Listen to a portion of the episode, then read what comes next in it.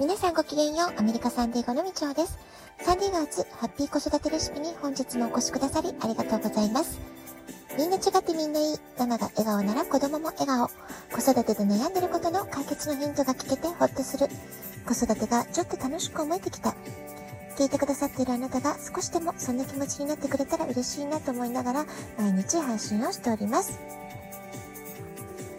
え昨日はフルータリアンという摂取をしない果実だけを食べる人たちのことをお話ししました。ベジタリアン以上にストイックな考え方の食生活を貫く人というイメージがありますけれども、えー、中には、えー、このフルータリアンという食生活に出会ったおかげでアレルギーとか摂食障害で苦しんでいたのが、えー、このフルータリアンという食生活の選択によって、えそれまで苦しんでいた症状が、え軽くなった、なくなったっていう方もいらっしゃるようです。ダイエット方法や断食の方法など、あるいは食生活の工夫、様々な方法論がありますけれども、最終的にはやはり自分の体質や体調に合っているかどうか、そのことがね、一番大切なことなんじゃないかなって思います。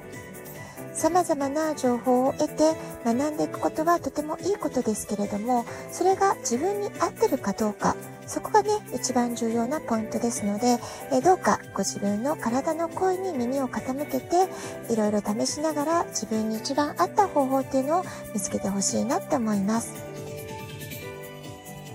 え私の場合は自分が、えー、とてもフルーツがね、大好きってこともありますし、朝のフルーツは、え金という話を聞いてから、え息子のが幼い時からずっと、え朝食にはできるだけ欠かさずフルーツを用意するってことを続けてきました。え息子が幼い時は、え一時期、ぶどうが大好きな時期であったりとか、あるいはブルーベリーが大好きな時期とかね、え彼なりにいろいろなブームがね、えいろいろあったなっていう記憶があります。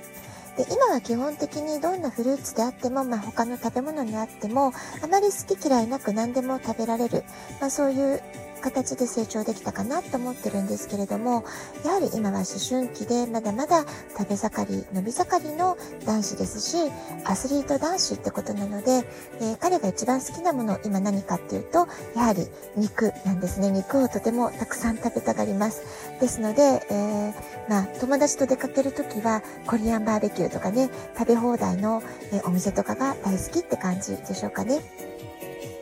ですので、まあ、外では結構肉をたくさん食べてくる感じなので、家にいる時はできるだけ、えー、野菜とかフルーツとか、えー、なるべくね、ヘルシーなメニューを食べてもらうように工夫しています。えー、今週は息子がガールフレンドからもらったっていうことで、ドラゴンフルーツをね、え結構たくさん持って帰ってきたんですね。で、ドラゴンフルーツの原産地は南アメリカ。カリウム、マグネシウム、葉酸、ビタミン C などが豊富で、スーパーフードと呼ばれる果物の一つです。で日本の方にはね、このドラゴンフルーツあまり馴染みがない果物だと思うので、今日はね、えー、ドラゴンフルーツがなぜスーパーフードと呼ばれるか、まあ、そういったことをね、お話ししていこうかなと思います。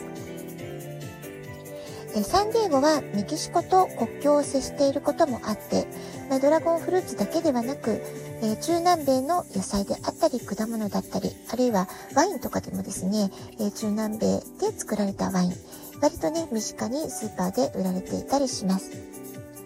え、ドラゴンフルーツはジュースにしたり、ピタヤボールという形でね、まあ、そういう食べ物として、え、食したりってこともできますけれども、え、シンプルに皮を剥いて、そのままスプーン、スプーンですくって食べたりですとか、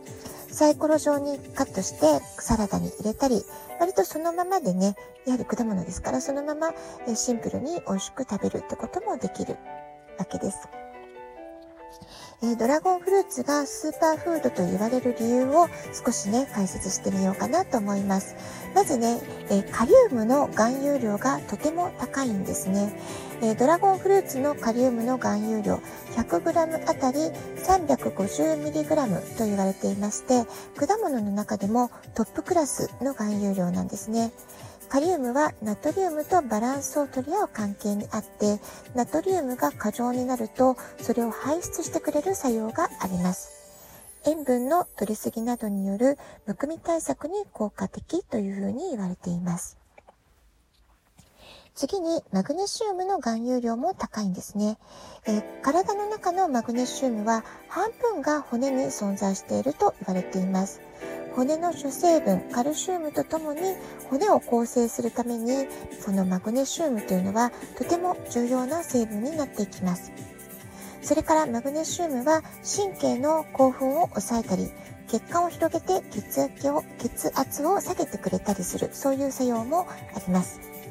えー、ドラゴンフルーツにはこのマグネシウムが 100g あたり 41mg 含まれていると言われています。それから葉酸なんですね。葉酸も非常に私たちの体にとって大切な栄養素なんですけれども、この葉酸というのは細胞を作り出す時に非常に大切な成分となっているんですね。胎児の発達や、えー、血を作る造血に不可欠な注目のビタミンと言われているんですね。えー、私自身も記憶にあるのは妊娠中この葉酸のサプリメントを取るように指導されたりしました。えー、養蚕は特にね、赤ちゃんが、えー、体内で、お母さんの体内で育っていくときに非常に重要な、えー、栄養素なんですね。この葉酸という成分がドラゴンフルーツにはたくさん含まれているそうなんです。葉酸は新たな赤血球が正常に作り出される時にも非常に大切な成分で造血のビタミンとも言われているんですね。赤血球の合成にはビタミン B12 とともに働いて貧血を防ぐ、まあ、そういうね役割も果たしてくれる、えー、要素となっていますこの葉酸がねドラゴンフルーツたくさんあるってことで、えー、スーパーフードと言われるのもわかる気がしますよね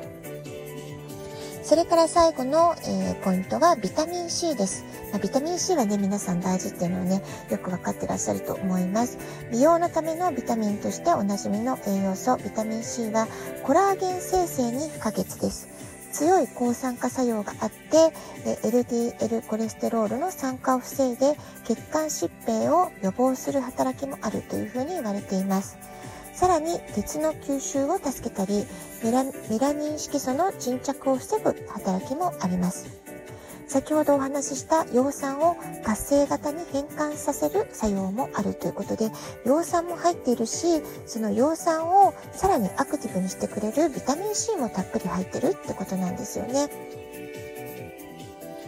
えー、こんな風にドラゴンフルーツは、え、すごくね、え、体にいい作用がたくさん入ってるってことがお分かりいただけるんじゃないかと思います。ですが、その、あの、ドラゴンフルーツの見た目っていうんですかね、えその名の通り、初めてその形とか形状を見たとき、えこれどんな食べ物だろう食べられるのかなってちょっと驚かれる方多いんじゃないかなと思います。異彩を放つ色と形、えー、初めて見た時はこれ本当に食べ物なのとかどんな味なのかしらってね不安になる方も多いんじゃないかなと思うんですよね。ド派手な色でゴツゴツとした皮。まあ、でもね、それを皮を剥いてみると意外とシンプルな白い果肉が出てきます。味もあっさりした果物です。ですので、もしスーパーで見つけることがあったらならば、スーパーフードのドラゴンフルーツ、ぜひ試して、え、食べてみてください。はい、今日は、えー、昨日のフルータリアンっていうお話に引き続きまして、スーパーフードのドラゴンフルーツについてのお話をさせていただきました。ラジオトークアプリインストールしておくとスマホからいつでも簡単に聞くことができます。質問を送る、ギフトを送る、どちらからでもメッセージを送ることができます。あなたからのお便りお待ちしております。では今日はこの辺で今日も素敵なお時間をお過ごしください。ごきげんよう、部長でした。